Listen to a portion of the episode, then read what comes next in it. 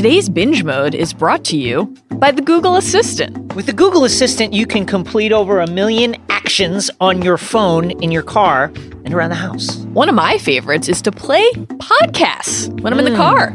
Can't be messing around with my phone. That's right. I just say, hey, Google, play the latest episode of the Rewatchables podcast. Download the Google Assistant today. Binge Mode is also brought to you, yes, you, by the ringer dot com. What a great website. On the site today, you can find Miles Surrey's ranking of the hosts of Westworld. Also, on the Ringer Podcast Network, we are launching a third Recapables oh. for Westworld, the very television program that we are talking about today. This will be Westworld Season two. It will begin this Sunday, April twenty-second, after the Season two premiere. And it will be hosted by the Ringer's art director and masked man and yes. podcast host and really just a man of many abilities and titles, David Shoemaker, and a rotating cast of Ringer what staffers. And it will go live after every episode of Westworld. So if you're not already subscribed to the Recapables, go do so wherever you get podcasts. And on the video side, a reminder that N B A Desktop, hosted by myself, is now doing two episodes a week. Just in time for the playoffs, you'll be getting your weekly dose of spice on Tuesdays and Fridays on the Ringer What a Great Website YouTube channel and all of our social media pages. Warning. Binge Mode contains adult content. On this episode of Binge Mode, we'll be talking about episodes six through ten of season one of Westworld, a show that broke the world land speed record for full frontal scenes of unknown actors. So if that's not your thing, please check out The Recapables, where they'll also be talking about Westworld, but in less biological detail. One more warning. Binge Mode contains spoilers. So if you haven't yet had cause to furiously Google pigs in clover, yes, please proceed with extreme caution. And now, Binge Mode. I have come to think of so much of consciousness as a burden, a, a weight, and we have spared them that. Anxiety, self-loathing, guilt. The hosts are the ones who are free. Free here. Under my control.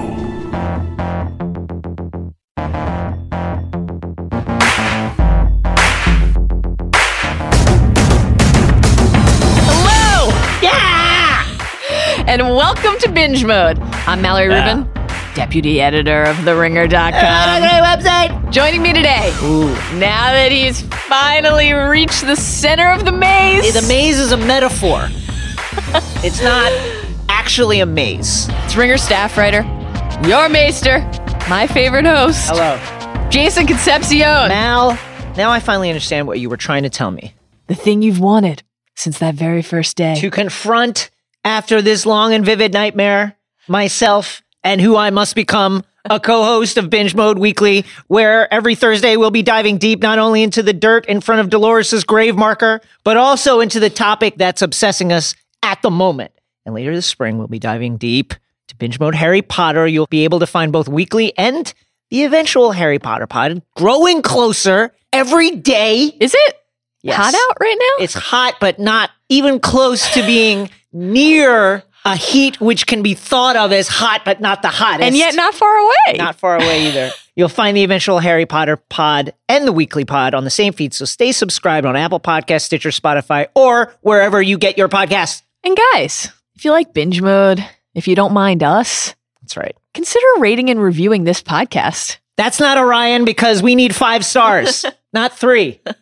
We also want to remind you that we'll be at Con of Thrones this May in Dallas. Check our Twitter feeds in the coming days for more details on our particular panels. All that is coming together. And speaking of Twitter, please follow us on Twitter at binge underscore mode, a k a the underscore, and join our Facebook group, which is just for Binge Mode fans. Every tweet could bring us closer to the center or send us spiraling toward the edges, whatever that means. Is it a metaphor, or is it a real maze, or is it a game or not a game? What is it? Maybe it's all of the above. It could be. This week on Binge Mode, we are continuing our binge of season one of H B O's Westworld. Last week, yes. last podcast, we looked at how episodes one through five of Westworld explored just some light stuff, like the nature of consciousness.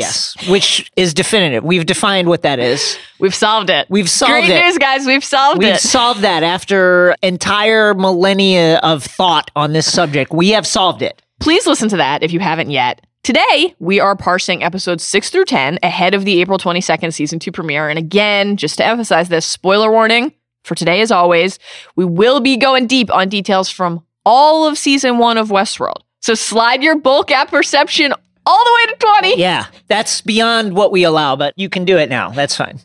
Because it's time to head to Escalante. Jason? Yeah. Since I was a child, I've always loved a good story. I believe that stories help us to ennoble ourselves, to fix what was broken in us, and to help us become the people we've dreamed of being. So let's tell a story by offering up, as brief as possible, which we tried, of a refresher on some of what actually happened in the final five episodes of season one of Westworld by hopping on that horse with Logan. Yeah. In the nude, if you should so desire. Listen. Taking a quick trip down our very own King's Road. The Man in Black and Teddy, on the search for the maze, find their journey to Pariah, that wonderful little town blocked by a battalion of Union soldiers. A soldier recognizes Teddy as one of Wyatt's former minions, and the two are captured. Teddy breaks free and massacres the soldier with a Gatling gun, which, by the way, is like screwed into a track and can only swivel along a set angle. Just duck, guys. Duck down. You know what I mean? Good note. That's all I'm saying. Counterpoint, they are robots. Yeah, they are robots. With intelligence set to like nine or five. Lee Sizemore. Mm-hmm. Give me a little Sizemore, just quickly. A relentless fucking experience. This fucking guy. Who, dark web theory, I believe is Jonathan Nolan's shot at his brother Christopher. I believe that's... What? That's, I believe Lee Sizemore is Christopher Nolan. Okay, I have a lot of questions. Yeah, I'm just well, saying. First of all, does that imply that Jonathan Nolan has at some point witnessed Christopher Nolan pissing on a yes. map in front of this his entire theory. Staff? Also, one of the mysteries of the universe is why Jonathan Nolan is American and Christopher Nolan is British. They are like four years apart or whatever. If anyone is wondering why last week's episode of Binge Mode went up a few hours later than usual, it's because Jason, Isaac, and I spent an unconscionable amount of time while comparing accent clips of those two talking. Yeah. Jonathan Nolan is an American dude. We don't know why this makes sense. Oh, boy. Yeah, sorry. Lee Sizemore. Good dude. Despondent at Ford's dismissal of his narrative, drowns his sorrows by the pool. During work hours. This fucking guy. Where he meets Charlotte Hale, Tessa Thompson, yes. who, unbeknownst to Lee, is a representative of Delos's board. She's a big deal. One of the bunny men that Ford likes to poo-poo. She's been sent to observe the park's operations and report back, and she finds Lee disappointing. Disappointing is... We need a strong word, but disappointing will serve. But perhaps also yes, useful. Bernard and Elsie continue their investigation into the strange happenings in the park and who might be smuggling data out of the park. Bernard, using the unupdated computer systems in an abandoned level of operations, discovers a cluster of unregistered hosts in Sector seventeen. Ford meets him there, and we discover that these hosts are recreations of Ford's family created by Arnold. Bernard is concerned. Elsie tracks the path of the stray headbasher host with the huge, truly huge, transmitting antenna in his arm to a hidden relay in a deserted theater inside the park. She discovers that Teresa Aha. is the one smuggling data out of Westworld, and that someone else, a mysterious someone else, has been using the relay to remotely reprogram the host. She calls Bernard to tell him about her findings, and then someone grabs her from behind. In order to continue her chats with Felix, Maeve just keeps getting herself killed. Felix reveals how host intelligence and personality architecture works and takes Maeve on a tour of operations, just casually. Maybe the least believable moment in the entire season, right, by the way. It's like the stroll. Also, like, Felix, can you not look like you're literally stealing something, like, all the time? Can you just be more casual while you're doing this? Also, like, all the walls are glass. Yes. Well, that's the thing. All the walls are glass. All the walls are glass, So guys. really every conversation they have with her, it's absurd because people yes. should be able to see. Yes. Alarmed, Sylvester tries to put a stop to this burgeoning revolutionary relationship, but Maeve, using threats and charm, convinces him to help. Felix and Sylvester set Maeve's intelligence to the highest possible level. Previously only fourteen, but now higher. Teresa has actually been smuggling data out of the park. The board wants to fire Ford, but can't until it secures Ford's code, user data, all of this I P, thus the antenna hidden in the stray host. Charlotte and Teresa cook up a plan while Hector is handcuffed nude yeah. to the bed behind them. So, uh, interesting allocation of park resources. I'll just say that.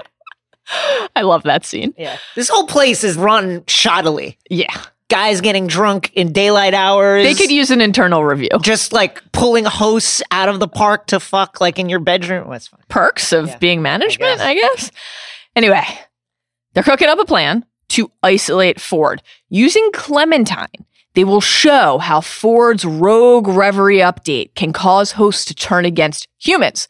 Charlotte, after this farce of a display, yes, which Ford obviously sniffs out, fires Bernard for that failure. Clementine, dear sweet Clem, tough, tough slated time, for retirement. In what we know now is the past timeline, Dolores and William, I believe the scientific term is fuck. She begins having visions, remembrances so realistic that they're indistinguishable from reality. They split from Lawrence, eventually heading for a canyon that Dolores recognizes from a dream. Dolores, gifted artist. Really? No matter what tools are at her disposal, is it watercolors, is it charcoal, pencil? Whatever we got. She can do it all. She can. Maeve, meanwhile, once again has herself killed, this time to find Clementine after Clem was taken away by the park staff for Charlotte and Teresa's demonstration. After witnessing Clementine's decommissioning, Maeve begins planning her escape from Westworld. Bernard confronts Teresa about the stolen data and the rigged demonstration with Clementine. They travel to Sector seventeen in order to figure out what Ford is up to. Ford's secret host family is gone, however. Teresa finds a doorway, which Bernard, tellingly, cannot see, which leads to an undergrad lab containing an unregistered host-building machine and plans for Dolores and Bernard. Da, da, da. Color Ford. Me stunned. Oh my God. Never saw it coming. Ford appears. He tells Teresa that Bernard has been acting under his orders this whole time. Then he tells Bernard to kill Teresa. The deed done, Bernard is distraught. Ford makes him a deal. If Bernard erases all evidence of Teresa's murder, Ford will erase Bernard's troubling memories. Teresa's espionage plot is exposed, and her death labeled an accident. She slipped. It happens all the time, guys. She slippery, slipped. slippery rocks out here in, in Westworld. Bernard, coming to grips, trying to process and understand this reveal about who, what he really is, asks if Ford had ever ordered him as a host to hurt anyone right. before. Ford's like, no! It's like, me? What now? This guy? Now! Make you? No! Bernard do something bad? He just goes, what? I would never. Yeah. Just then, in that literal exact moment, Bernard recalls that he is the one who grabbed and strangled. We don't know if to the death. That's a end of season mystery, actually, yeah. that is not I answered. I hope not to the death, because Elsie. Elsie was wonderful. Eh, I'm out on Elsie. Whoa! Yeah. Don't no. just ask questions. Bring me some answers. Well, she was good. She was in the midst of finding the answers That's when she Sean got choked. That's what Sean Hennessy says to me in every meeting. Don't just ask questions. Bring me some answers. Charlotte, now in need of a new conspirator with the tragic slip and fall death of Teresa, enlists Lee Sizemore, one of the most competent guys in the park, to help continue the data smuggling scheme. Wait, hold on. Let's talk about this for a second. I know this is where we're... Get me get me someone competent who knows what they're doing. How Lee is... Sizemore, the drunk up, up there by the pool. How is Lee the next choice? I don't know. How? Tough stuff. Literally, her two interactions with him involve him being blackout drunk and embarrassing himself at the pool and then whipping out his dick and pissing yeah, on the security later. center. Moments and later. And she's like, this is my guy. That's the guy. Get him. Anyway. Lee, new plan now. Use Dolores' decommissioned dad as the new data mule. Tough stuff for Peter Abernathy. He's not having a great unknown amount of time. We don't know how long it's been, but he's not having a great period of time. Maeve has Felix and Sylvester make her a system admin, sure. naturally, allowing her to use voice commands to control other hosts. She also wants them to remove crucial one. Yeah. Guys, get that bomb out of my spine. Also... There is a fail-safe explosive implanted in the host's spine. Maeve is like, that's going to make it tough for me to get out of here. Yeah. Let's figure that out. William and Dolores journey on. They f- discover an abandoned town, and Dolores' visions intensify. Unmoored now from reality, Dolores' mind breaks down. William decides to take her back to Sweetwater, but on the way, the two are waylaid by Logan and the Confederados. Logan. This guy. Garbage. Handsome, though. He's back. Aha! Aha! At the site of a massacre, the Man in Black and Teddy find Angela, the host who took William through his orientation program many moons ago. Remember her? Guys, William and the Man in Black are the same person. Yes. Spoiler. If you didn't listen to last week's yeah, podcast. Spoiler, spoiler. Teddy suddenly remembers something from a previous life. The Man in Black's vicious attack on Dolores. Teddy takes the Man in Black captive. When the Man in Black wakes up, we learn a little bit, finally, about his life, including that after his wife's suicide, he came to Westworld, where he had been coming for quite some time, right. committed, finally, to trying to find his true self, a quest which led him to seek the maze. Angela, she's not really interested right. in this bit of sharing. She, it turns out, has been working for Wyatt the whole time, stabs Teddy. She's like, maybe in your next life, bud. Yeah. And Wyatt's minions truss up the Man in Black. Bernard brings in Maeve for an evaluation, recognizing him as a host. She's like, hey, wait a second, guy. Maeve uses her voice command privileges to freeze Bernard's motor functions. That's a, like, oh, shit moment. That is That's an oh, like shit. a Maeve is dope, oh, shit moment. Also, Bernard was like, what the f- what? She convinces Bernard to let her re-enter the park, confronted with his true identity. Bernard decides to seek the truth about what he's been doing all these years and who has really been in control. Logan, not a great guy. Chill night at the camp with the Confederados. Let's cut open your girlfriend's stomach. Wants to prove a point yeah. to William about, you know, how Dolores isn't real. How does he do this? He cuts open her gut to reveal the machinery Brr. within. Very unpleasant scene. Tough she stuff. escapes, but soon falls into another memory. She wanders back into the abandoned town of Escalante, her stomach now healed because we don't really know where we are in time or space. Healed or not cut, or we have no idea. When is she? She discovers a lab under the church, something very poetic there about going literally through confessional to yeah. get to this moment of clarity and truth. And there she remembers that it was she who killed Arnold. Back above the ground, she encounters the Man in Black.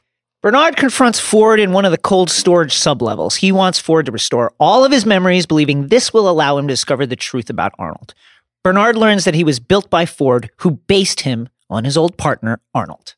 Bernard decides to rebel, but Ford, using a backdoor, those backdoors, always building those backdoors in, built into Arnold's programming, freezes him. He tells Bernard that hosts would never survive in freedom. Then he forces Bernard to commit suicide. In the presence of the Man in Black, Dolores' recollections continue. She remembers her conversations with Arnold in the days before the park opened and his attempts to guide her toward consciousness. Ah, that pesky maze. Yeah. Unable to stand by while his creations are exploited, Arnold has Dolores and Teddy kill all the hosts. Ah, so this is the original Wyatt narrative, we learn. Then he forces Dolores to kill him. In his mind, that is the only way to guarantee that Ford will not continue. Of course, that's not what happens. In the present, Dolores, confused about where she is in time, says that William will rescue her. The Man in Black reveals, aha, I am William. His evolution into the brutal man that he is began with his search for Dolores, which brought him to the farthest reaches of the park, where he became more and more brutal. When he finally encountered Dolores in Sweetwater, she didn't remember him, and William gave himself to his darkest tendencies. In the present, after a brief fight, William stabs Dolores and leaves her for dead. Ford arrives and tells William, hey, man, there's never any maze, dude. It's just a game. Not meant for you. But, hey, come to my party where I'm celebrating the introduction of my brand new narrative. It'll be great. You'll love it. And you'll especially love it because we've learned you're a majority stakeholder right. in the company. Also, you own the park, so I have to invite you. Hope you packed your tux. Yeah. Teddy finds Dolores mortally wounded. She asks Teddy to bring her to the sea. He carries her to a beach where she dies in his arms. We discover that Dolores' death, this beautiful moment, as the camera pans back and we see the party guests sitting in chairs clapping like they're watching, literally like they're watching a play. Tough stuff, guys. This was part of the opening ceremony of Ford's party and of his new narrative. Maeve enlists Hector and Armistice to help her escape the park. She discovers Bernard down in cold storage with his head blown off and has Felix bring him back online with that little cauterizer. That's all you need is the cauterizer. It's fine. No, I will say, rewatching that scene, I was like, boy, I hope Bernard's really going to be okay. Yeah. Because Felix's assessment was sort of like, uh, yeah. hopefully this will be okay for right. a while. Yeah. Bernard tells her that her escape plan was not her choice. Someone programmed it into her. Maeve decides to carry on regardless. We learn that Ford has actually been trying to help the host. Immense plot twist, by the way, that we will discuss at length because, wow. The guy who seems like the main villain of the bulk of the season, it right. turns out his master plan, his new narrative, is for the host to rebel. Learning from Arnold's mistake and from his own mistakes, he has yeah. endeavored these past thirty-five years to bring the host to consciousness fully and truly and to teach them to defend themselves. Ford gives a speech at his party, at the end of which Dolores strolls up and shoots him. Then she begins shooting the guests. He's a great speechmaker, though. Very good. It'll have everything you desire, violence, sex. And then Dolores sh- strolls up and shoots him. On the edge of town, William, who's just casually smoking and drinking in a graveyard, is shot in the arm by Clementine, who is at the head of an army of rebellious hosts, the formerly naked hosts that were down in cold storage, we presume. He smiles, because this is what he's always wanted, for there to be real stakes, life and death stakes. What a freaking weirdo William is, by the way. Strange guy. Part of the reason that Ford is able to carry out this grand plan is because what he had programmed Maeve to start doing is carrying out within the Delos complex. Absolute slaughter. Maeve, Hector, Armistice, cutting down the Delos employees, discovering what we thought at the time was Samurai World, what we now yeah. know is Shogun World. That's right. Another world, another park. It's complicated. Maeve Felix gets on says. the train and then, crucially, gets off. On to season two. Mal? Yeah? The game's not worth playing if your opponents are programmed to lose. Why don't you just stop throwing shade at Teddy? Teddy's doing the best he can, Man in Black. I wanted them to be free, free to fight back. And that gets us to this episode's big idea, so let's cut right to the core of it by sticking it with the pointy end of Felix's scalpel. The defining theme of the last five episodes of season one of Westworld is free will. So, do the hosts actually possess free will at the end of season one or at any point during it? That's the big question here. It's the big question also for us as a, as a race, as a species of animal that exists on planet Earth. What is free will? Free will, one would presume, is the ability to have agency in your life, to make decisions that go beyond mere base instinct. An animal is hungry, so it seeks food and it eats.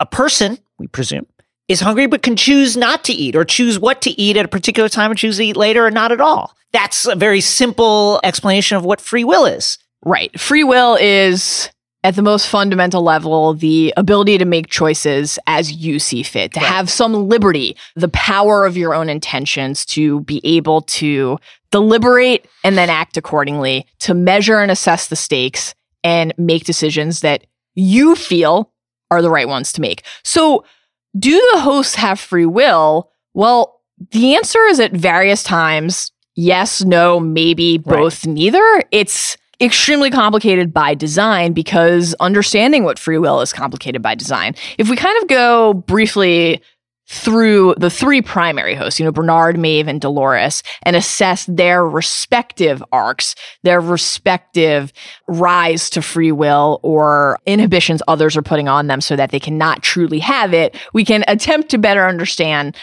not only where they all end up, but where they were at any point and what is even possible. Right. So, let's start with Bernard because it's in some ways the least clear with him. Right.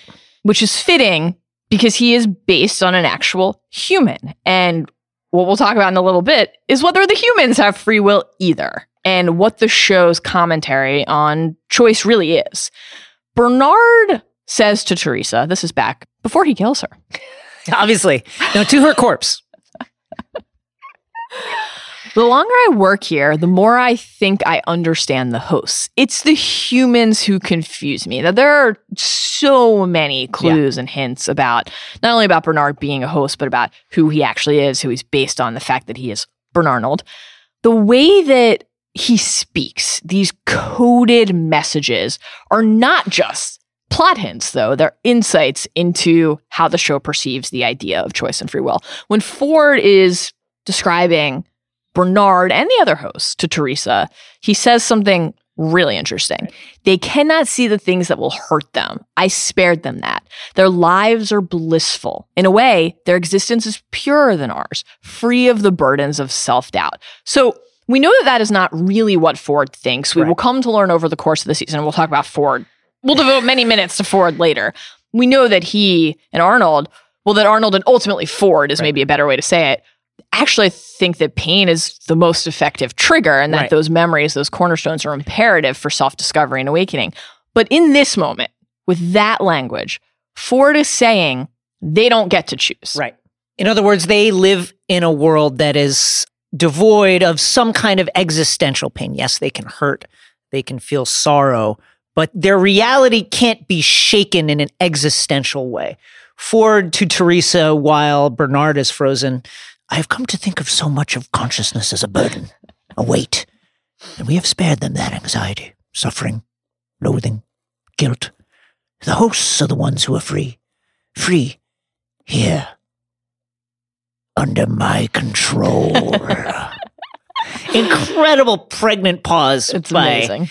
By the dude as he takes his hand, curls it and puts it to his temple, and cocks his head ever so slightly to the side and says,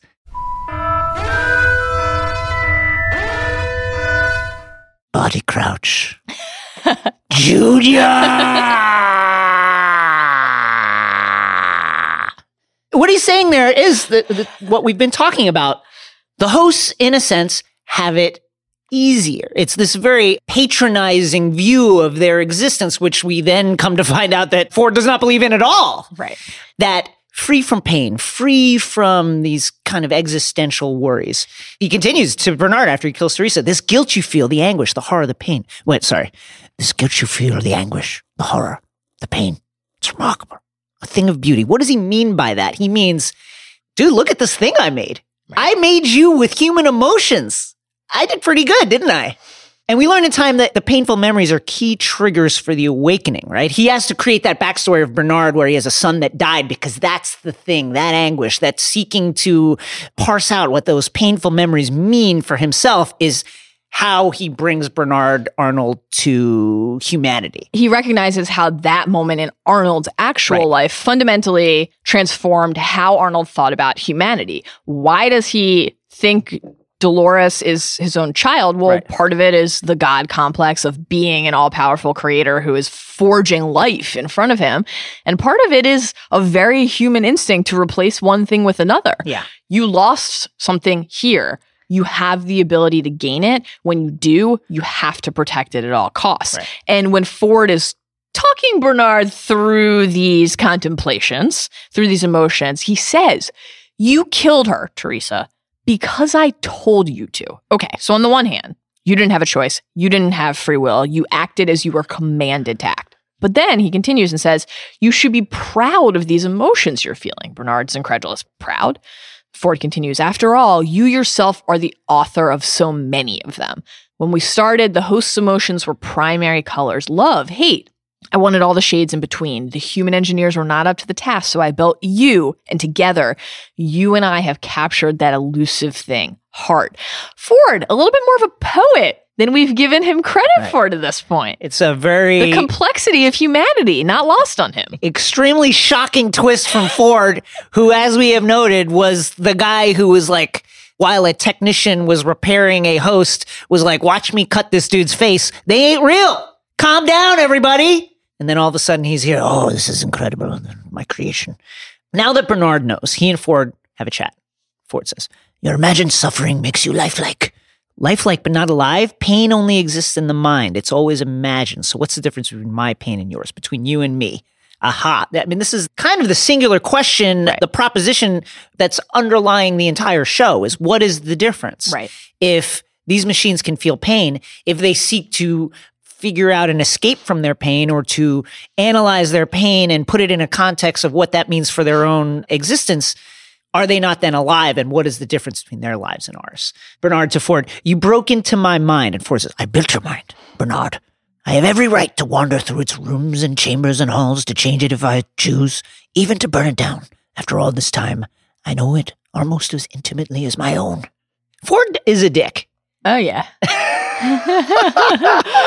Oh, yeah. Ford, when he's talking to Bernard about Maeve, says one of the most sort of tender, maybe inadvertently tender things in the entire season when he, they're talking about Maeve and how Maeve, in this slightly prior timeline where she responded to her daughter's death by, we learned, grabbing a scalpel I just and wanna, stabbing herself. I just want to say one thing I'm noticing, and I'm sure people on Reddit have noticed this before. Maeve, a combination of Ma and Eve, also Maze. Isn't Bernard's name also just a re-scrambling of Arnold's yes. name? There's a lot of stuff like that on yeah. the show. Yeah. Anagram.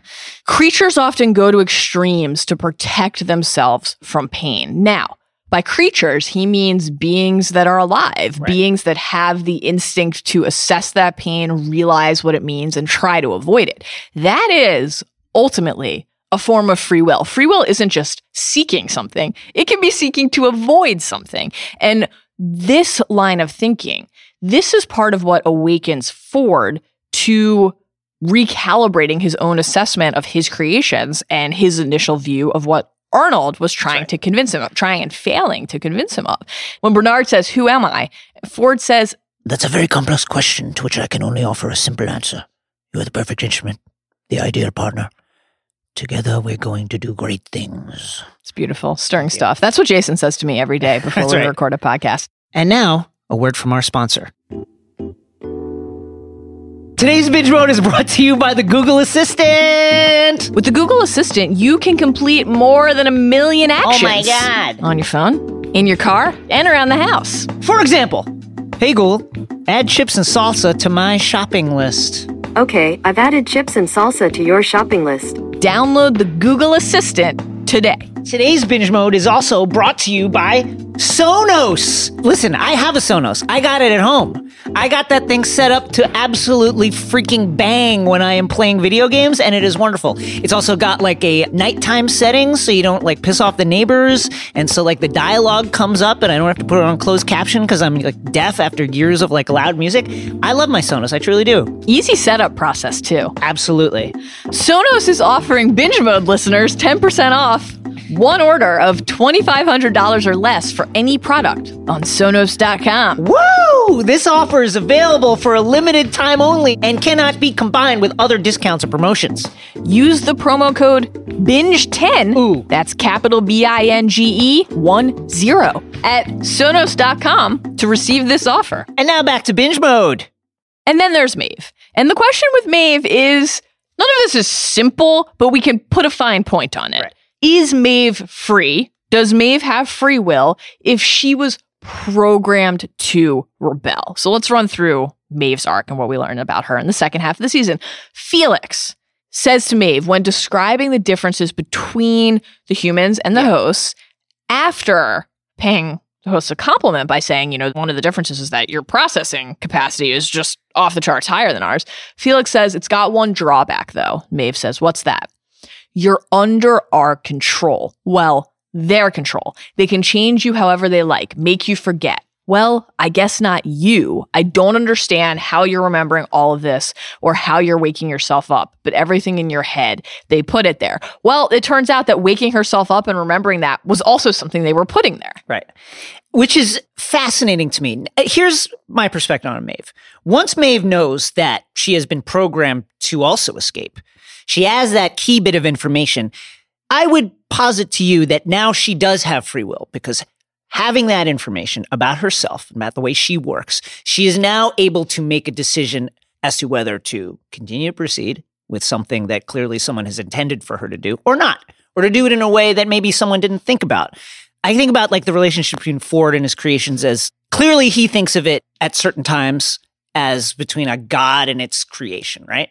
to me, it's a relationship built on perspective. If I'm on the ground level, I can only see what's happening on the ground. But if someone is, you know, five stories above, they can look down, they have more information, they can see things that are coming around a corner, for instance. But does that mean they're smarter than me? No, they just have a different perspective. And I think that raising of perspective is part of the thing that is making these hosts actually have free will and actually be alive. They're being given the information about the things that previously were thought would hurt them. Here's the thing about you that is you. You're a machine. You've been programmed. All this other stuff is not part of the world as you know it. Now, having all that information, you have free will. I think the question with Maeve is, it's a little different, though. Mm. It's not if she's only on the ground floor, she's as smart as or as capable of making right. choices as someone who's on the fifth floor. It's what if somebody sent her to the fifth floor? Right. What if somebody told her to go there and to look in a specific direction? Can she choose to look somewhere else instead? And the answer is yes, yes. ultimately. And we'll... We'll get to that in a minute about the choice she makes on the train and how significant that is. The thing that's so fascinating about Maeve's arc in the season is, in essence, that she is the character who seems to be in possession of the most free will throughout the bulk of the show. Right. We learn that that is not the case, that she has been programmed to make the choices that she's making. And at the final minute, the last second, she makes the key choice to go in a different direction, to branch off in a different path. And that's the only choice that really matters. I if agree. You have the ability to make that one choice, that's enough. So when the hosts are called into rebellion, this rebellion that Maeve is leading, why is that happening? What actually is going on there? The voices our hosts have been hearing, Elsie tells Bernard, I think someone's been broadcasting to them. They could lie to us, she'll go on to say later, maybe even hurt us or the guests. By design, yeah. we'll come to learn. This is all intentional. Maeve has Felix and Sylvester alter her loyalty. We get like well, one of these grids that looks like assessing a draft prospect where you like the web of their yeah. abilities and how yeah. high are you here? What are yeah. you lacking here? She wants to alter her loyalty, her pain, her bulk apperception. And then Sylvester tells her that someone with, quote, a fuck ton more privileges than us has already altered her. And that's like a, oh shit, this is even more complex than we realize moment.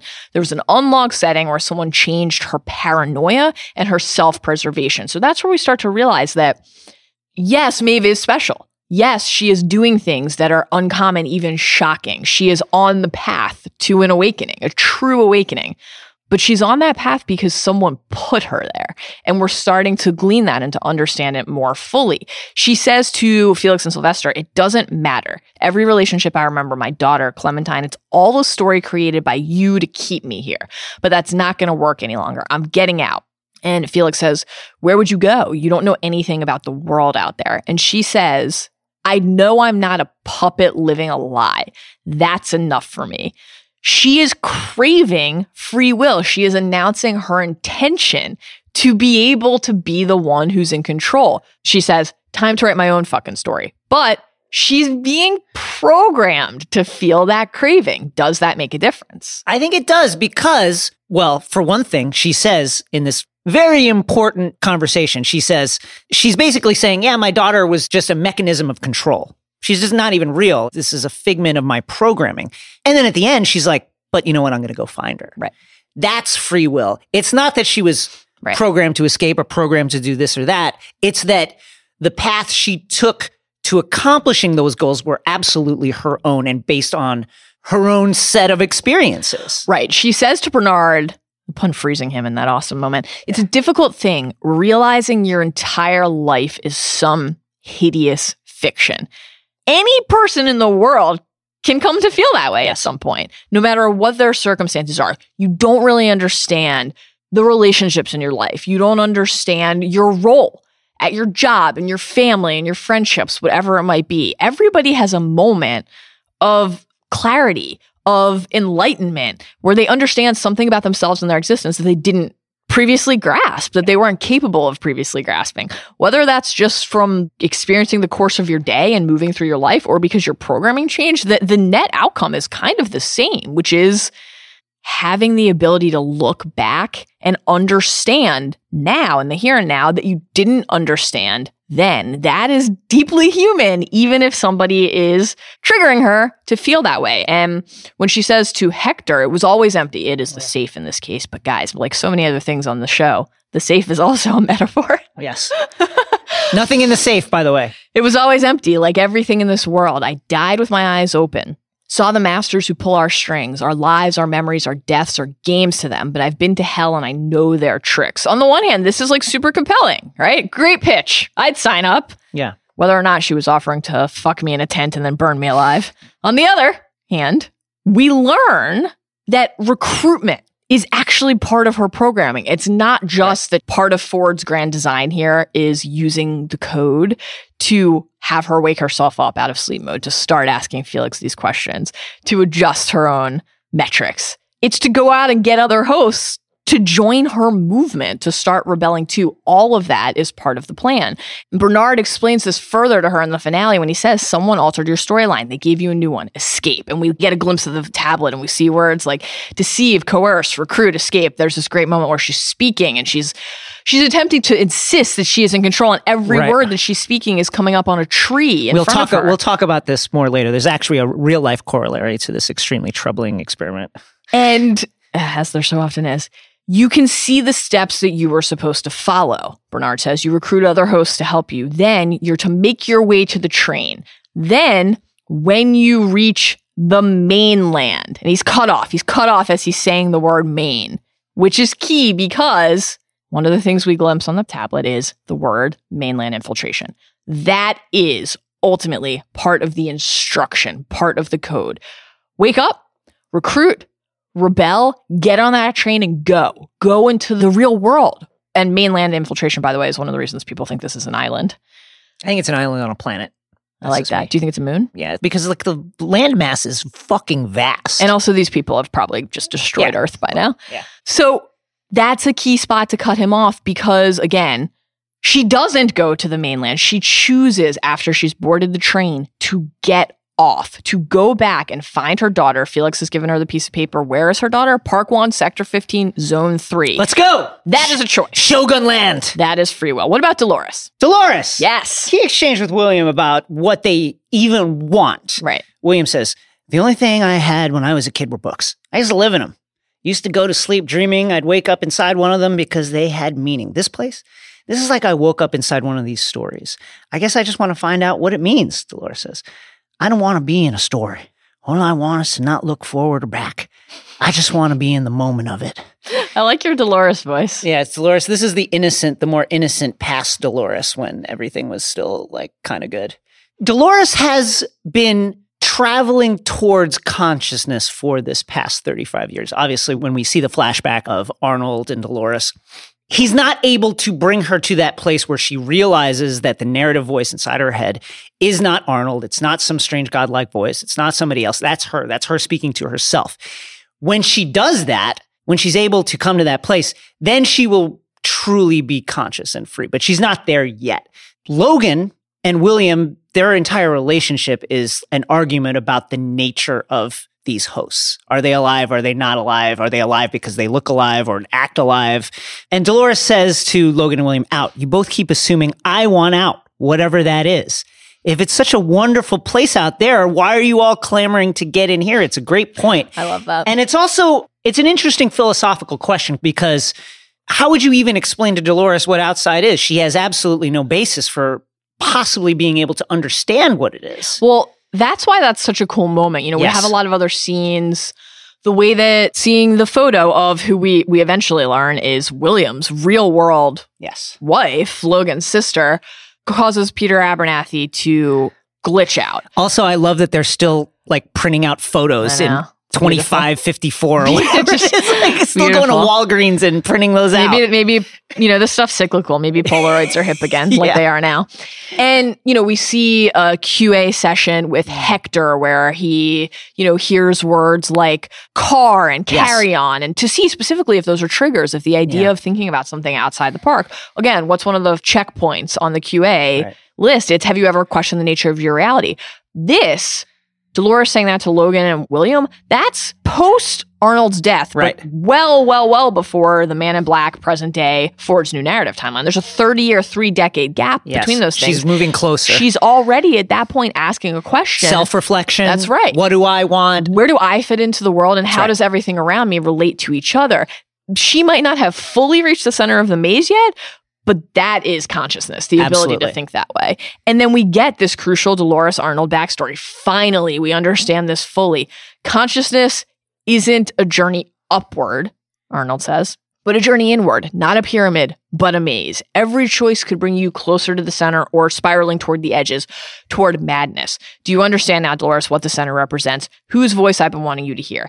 She says, I'm sorry, I'm trying, but I don't understand. And he says, it's all right. You're so close. We have to tell Robert. We can't open the park. You're alive. Again, thirty years before right. Ford finally succeeds in the full breakthrough, Arnold is looking at his work and looking at what is playing out and how Dolores is evolving in front of his eyes. And he is saying, You're close. This is humanity. Yeah. You cannot be used right. as a plaything for other people. But Arnold can't convince Ford. So right. he tasks Dolores through the Wyatt narrative, which we learned was originally Arnold's design. He tasks Dolores with helping him to destroy the park, shoot up all these other hosts.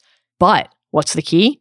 Arnold himself has to be killed because he thinks, again, wrongly, right. that, that is the only way that Ford will not proceed. Right. If I'm out of here, the brains behind the operation, essentially. Right. How can he possibly continue on? And we hear, this is one of the key moments in terms of the idea of free will.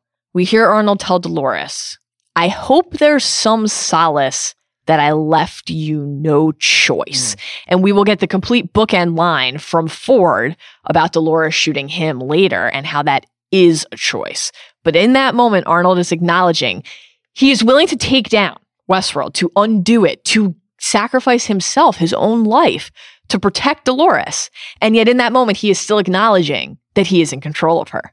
It's fascinating. And also mirrors a arc in Astonishing X-Men written by Joss Whedon, in which the Danger Room becomes sentient and Charles Xavier ignores it. Anyway, Dolores says to the Man in Black in one of their various conversations, time undoes even the mightiest of creatures. Just look what it's done to you. One day you will perish. You will lie with the rest of your kind in the dirt. Your dreams forgotten. Your horrors effaced. Your bones will turn to sand, and upon that sand a new god will walk, one that will never die. Because this world doesn't belong to you or the people who came before. It belongs to someone who is yet to come. Man, Cormac McCarthy is writing some wild shit these days.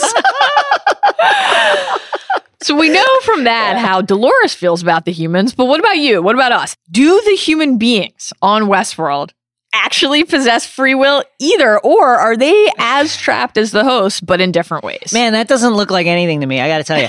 Here is a article from Wired from two thousand eight titled Brain Scanners Can See Your Decisions Before You Make Them. This is a widely reported story at the time.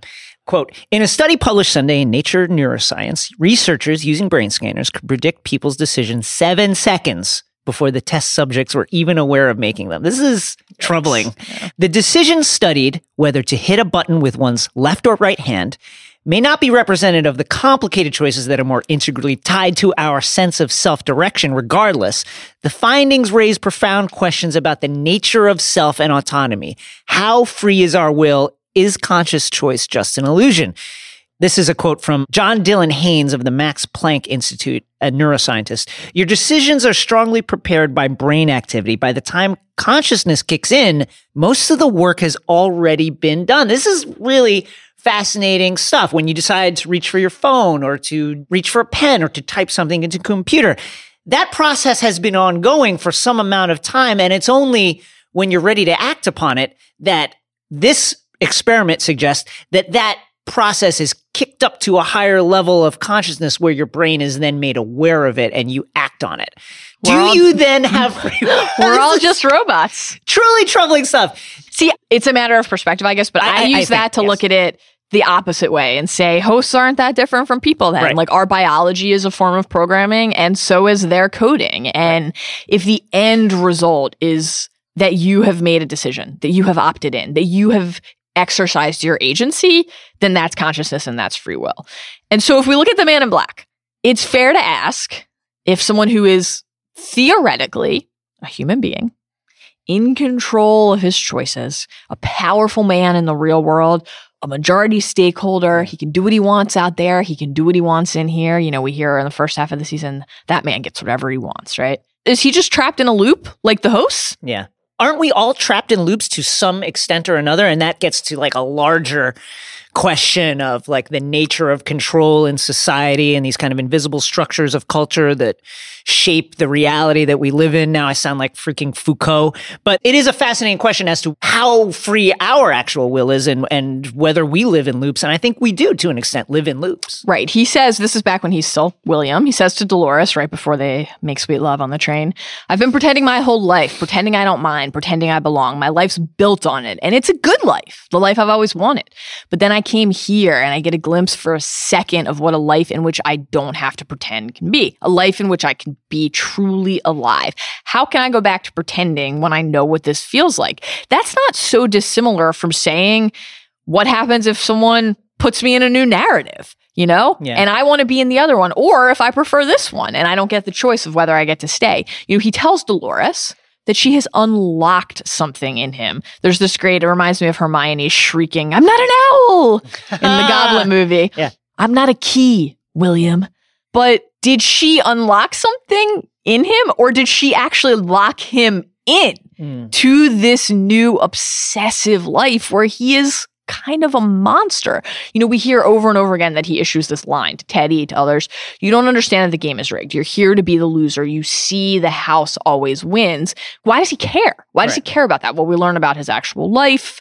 And in the finale, he says to Dolores, this is your fault.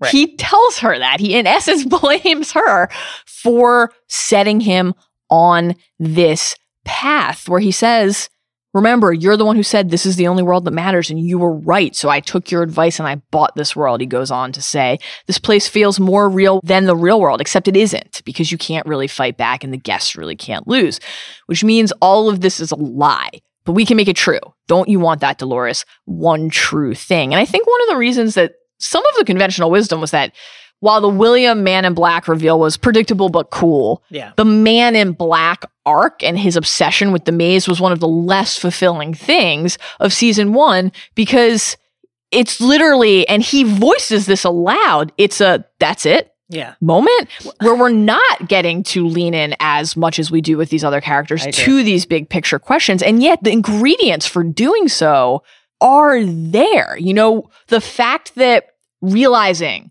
not only that Logan cutting Dolores open in front of him, but the realizing that she did not have full free will. Like, he thinks she's a person. He thinks that she needs him to help her escape because she is real. And then to pursue her across the entire park, to devolve in his humanity in that pursuit, and then to see her back in Sweetwater, rolling the milk can and having another man pick it up and playing out the same script, to realize that she doesn't remember him, broke him, broke him completely. And it altered the course of the rest of his life. And Dolores says to him, what have you become? And he says, exactly what you made me. You helped me understand this world is just like the one outside, a game to be fought, taken, won. And when Ford calls him out on this, basically bullshit, by saying, what were you hoping to find? He says, you know what I wanted. I wanted the host to stop playing by your rules. The game's not worth playing if your opponent's programmed to lose. I wanted them to be free, free to fight back. I should have known you'd never let them. After all, this is your kingdom, Robert, for a little while longer anyway. But that's wrong, because that's not what Ford ultimately decides, and that's not what happens. And so the Man in Black of all characters is the one who gets to end the season with a smile on his face, because the thing that he wanted, which is for those hosts to rise up and to take control, maybe that's not what he wanted. Maybe he didn't want them to take control, but he wanted for the stakes to be the same for everybody, for the, the game to feel like it actually was real and not just a video game, not just a V R exercise. He gets that. So what about Ford? Because his arc ultimately is the most complex. We are deceived right. numerous times about what his actual He's intentions are. I think he are. deceives himself for a lot of the show.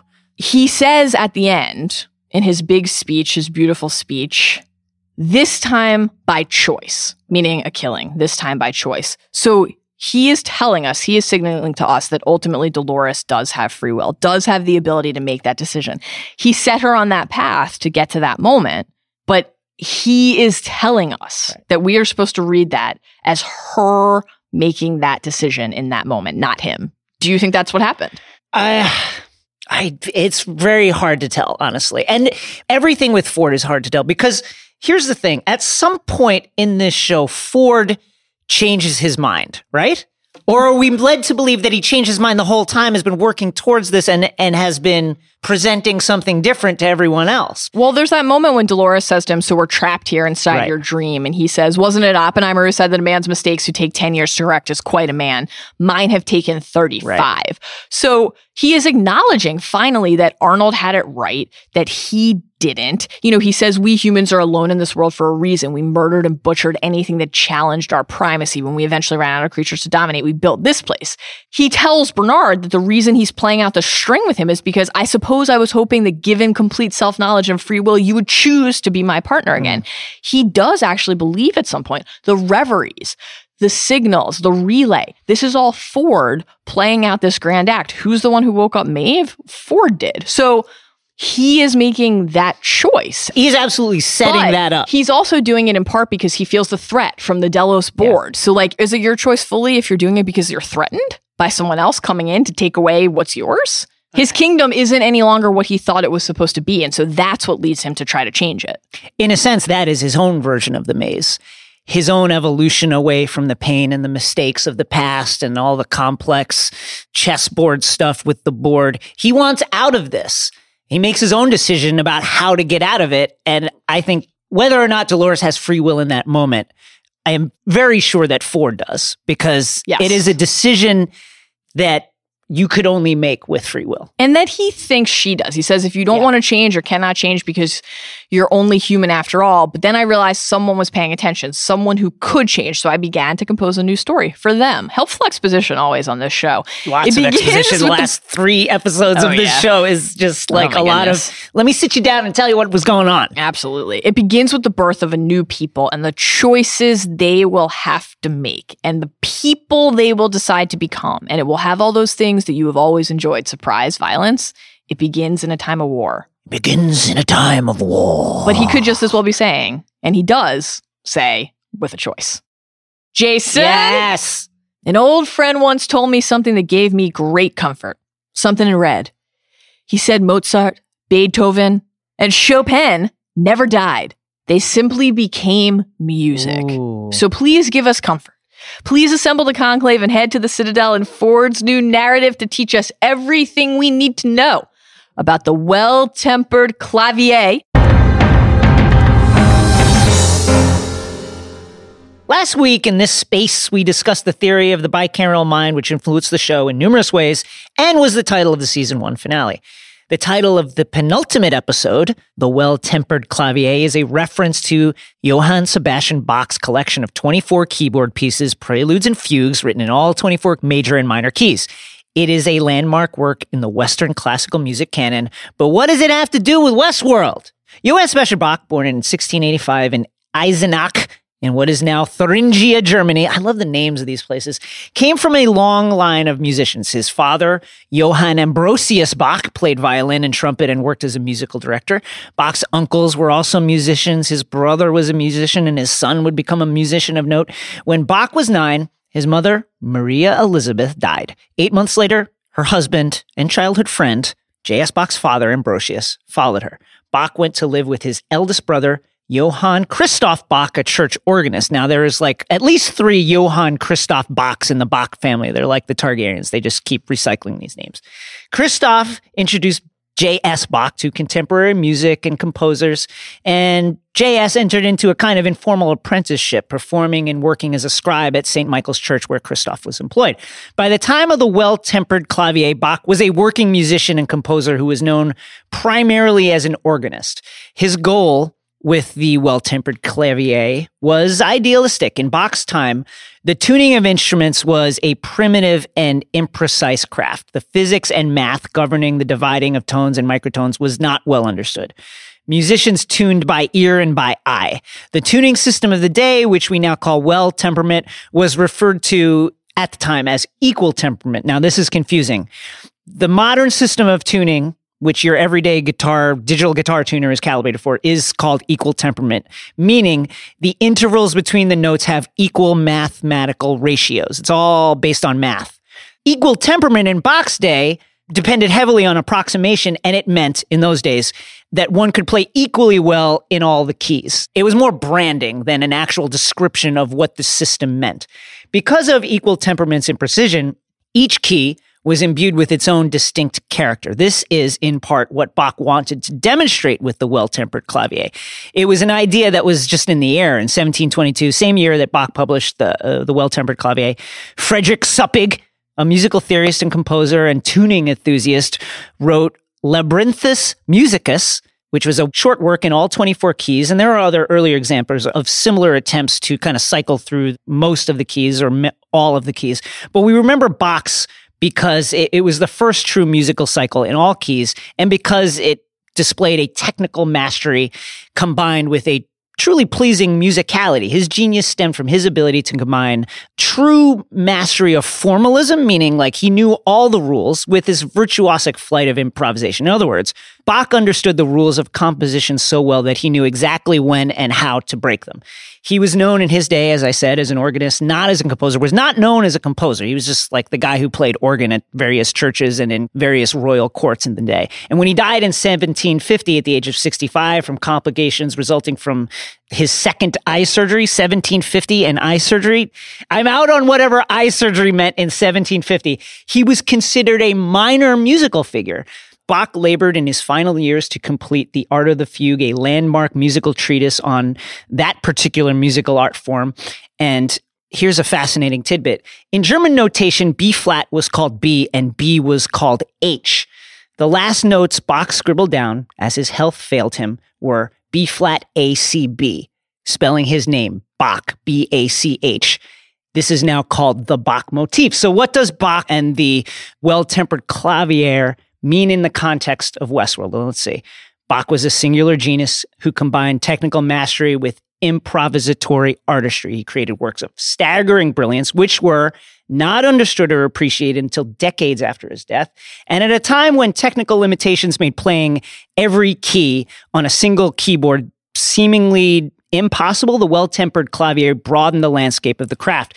The title itself is an idealistic statement referencing an instrument which at the time did not exist, and a keyboard on which you can play every key.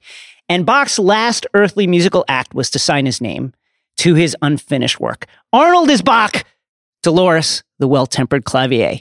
That is my theory. Goodbye. Shouts to Arnold. Shouts to Arnold. Mal, if yes. you go looking for the truth, get the whole thing. It's like a good fuck. Half is worth and none at all. At least according to this week's winner. Every episode, we're going to honor the person or idea that compelled us the most. And this week, we're awarding our champion's purse, paid out in Mariposa Saloon credits, to Maeve.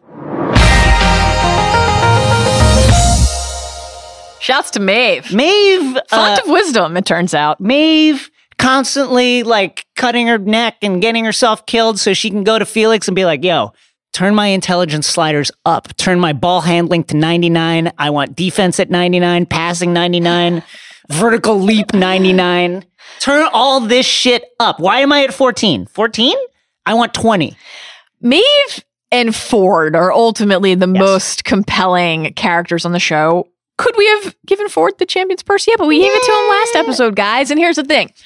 Maeve gives us two key things. One, an answer to a fundamental question. Right. Yes, the hosts are capable of free will. Yes, they can achieve consciousness. No, no shots at Dolores, who helps us get there too. But that's where number two comes in. Maeve is fun.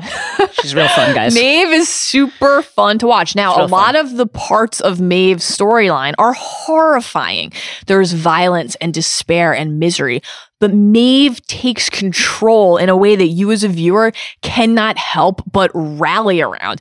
Even if you don't have full clarity, as she also does not have full clarity, you get Who to discover right, clarity. Exactly. You're in that you're yeah. in that journey of discovery with her, and you you get to just enjoy every step along the way. Shouts to Maeve. We're doing the seven last today because it's it's going to be looking ahead instead That's of right. looking back. Let us look forward. Jason? Yeah. You keep assuming that I want out. I do keep assuming that. Whatever that saying, is. I want out. Guys, I would never say yeah. that. This is my life, and Jason yes. is my creative soulmate. Let's go. If it's such a wonderful place out there, why That's are you all clamoring to question. Get in here? But I have a solution. It's not out. It's not in. It's the sept. Ah. Let's head there. I hear there's a lovely one in Shogun World. At least one. Bathe in the light of the seven by sharing seven of the things that we're most looking forward to, seven of the questions we're most eager to have answered in season two of Westworld. You go first. Number one, learning more about Ford's plan. Listen, this guy, as we have said numerous times over the course of this episode, was the bad guy cutting the face of a host, saying stuff like, free here, under my control. And then all of a sudden, wait, I'm actually setting him free. I need to know how that evolution played out. I need to know when he came to that decision, how he's been working towards that the whole time, and I need to know that. Do you think there's any chance that Ford is coming back as a host? Yes, I think that there is some chance of that. I think there's going to be a lot of flashbacks, as we know. Right. And I think we will see more of Ford and learn more about Ford's plan. Definitely think that a guy who believes fully that he has cracked artificial intelligence would yeah. probably at least consider choosing to upload his own life That's into right. one of those vessels. Number two, really just eager to learn more about the parks. Can't wait. How many are there? Everything we have read on the Delos website and interviews that Nolan and Joy have given, everything out there this offseason leads us to believe six. Is that actually true? We think so, but with Westworld, you never know until you actually know for sure. If there are six, how many are we going to get to see this season? We know that we're going to see more of Shogun World. Are we going to get to go to other parks too? Are all the parks in the same place? If it is an island, are they all there? That's are they right. in different places? Will the hosts in those other parks also revolt, yes. either because it's all happening in tandem, or because Maeve and or Dolores, yep. you know, we see all the, some season two trailer spoiler alerts here, I guess, you know, we see Dolores and her new getup riding around with her guns shooting. She's got her bullet sash. Where's she going? Is she just in Westworld? Is she going to other parks to lead a revolt there? Can't wait to find out. Number three, what exactly is Delos's big data stealing plan? And what's up with the man in black and his role in the company? I need to know more about this. Also, like, the best you could come up with is like transmit this stuff like hard out. I just feel like you could have done a better, like, also, why are they doing it that way? Why are they doing it that way? And why is like the best option? Okay, backup plan. Let's get the drunk Englishman to help us. There's right. got to be a better way to get all this data out of here. And why are you doing it now, three decades later? They're worried about Ford. What I happened guess. to Peter Abernathy and all that data in his, yes. in his empty brain? Number four, how does the host technology actually yeah, work? Man. Are they going to be able to repair themselves? Now, not all of the humans are dead. You know, we know this from some of the trailer shots, but a lot of them are. Are Felix and Stubbs and uh, the handful of other people who are still around going to yeah. just be like, all right, we got you now, let's fix this? Are the hosts going to be able to repair themselves when they're injured?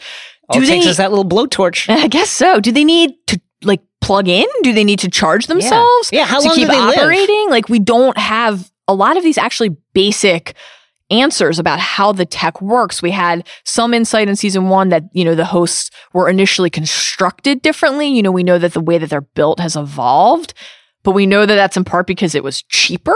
Yeah. So how does it work? Why? What changes have they made? What changes are they going to make in the future? We see this little kind of red orb being constructed in one of the trailers. What is that? Is that a brain? You know, just want to find out more about how this actually works. Number five, and I've been harping on this since last season, what's the out-of-park context? Where are we in time and space? What's the outside world like, and will any of the hosts leave the park? The trailers certainly seem to suggest that. Here's Jonathan Nolan in a very American accent to Entertainment Weekly. We want to feel like the show is rocketing ahead. The first season was a journey inward. This is a journey outward. It's a search for what else is in the park and what else is beyond the park. One theory, though, yeah. that shot of Dolores and like looking out at a cityscape, right. maybe that's future world. Maybe Ooh, that's another future world. Or present world, or like I also like New the York theory world? That William actually like has a Dolores out in real life. It's Hoboken but world. It's Number six, will Maeve find her daughter? From the trailers and some of the preseason press, we have been able to gather that I can't wait for this pairing. Maeve is going to basically force Sizemore to help her, Dude, and it will be a relentless, a relentless fucking experience. Fucking experience. I'm just really excited to see where Maeve's arc goes. Presumably, she will find her daughter. We hope. What happens then? What choices will she make? Because the, her daughter has been such a key trigger for yes. her in ways both good and bad. How will that continue? Number seven, will Bernard choose the humans or the host? He really is between worlds yes. in this weird, very strange position for him to be in. And what of Ford? Will we see more of him? Will we see more of him as a flashback or as a host? Do you buy any of the theories that the Ford, the Dolores shot was a host? I mean, listen, anything can freaking happen in the show. I think possible. No, because I think if they do that, unless it is really built in such a way that it makes sense, I think that's a dangerous precedent. What if set. everyone there is a host? That's the thing. What if, what if it's all V R? I love the idea of this program has been running for so long that the humans actually forgot, like everybody has forgotten who and what they are. One bit of evidence that supports that. Yeah. Can't be that far in the future if the transmitter was that big. also, also, like, just the fact that Logan's like, hey, let me reach into my vest, and here's a hard copy of a photo that I just keep on me. Where's Logan? That hey, we're adding a number eight to right. the seven. What's up with my dude remember Logan? Remember this guy? Remember my sister in this photo that I printed out at Walgreens and that they let me take in here for some reason? Delos. Logan can do whatever he yes, wants. That's right. Handsome. All right, guys. Yeah. You're trapped here. Sorry. Inside our dream, we'll never let you leave. So hopefully you're having fun. Yes. Hopefully you had as much fun as we did today, that you are as excited as we are for Binge Mode, Harry Potter, and Con of Thrones later this spring, and that you'll join us again next time. Until then, remember, it's time to write our own fucking story.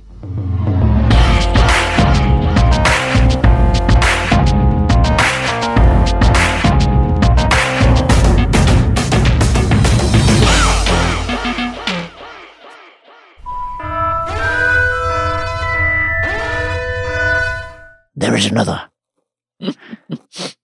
Body crouch.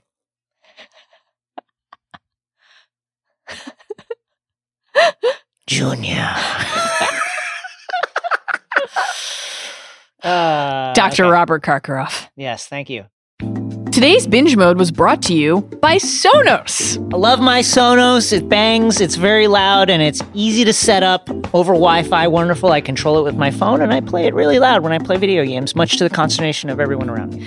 Sonos is offering Binge Mode listeners ten percent off one order of twenty-five hundred dollars yeah. or less for any product on Sonos dot com. This offer is available for a limited time only and cannot be combined with other discounts or promotions. Use the promo code binge ten, that's capital B I N G E one zero, at Sonos dot com to receive this offer.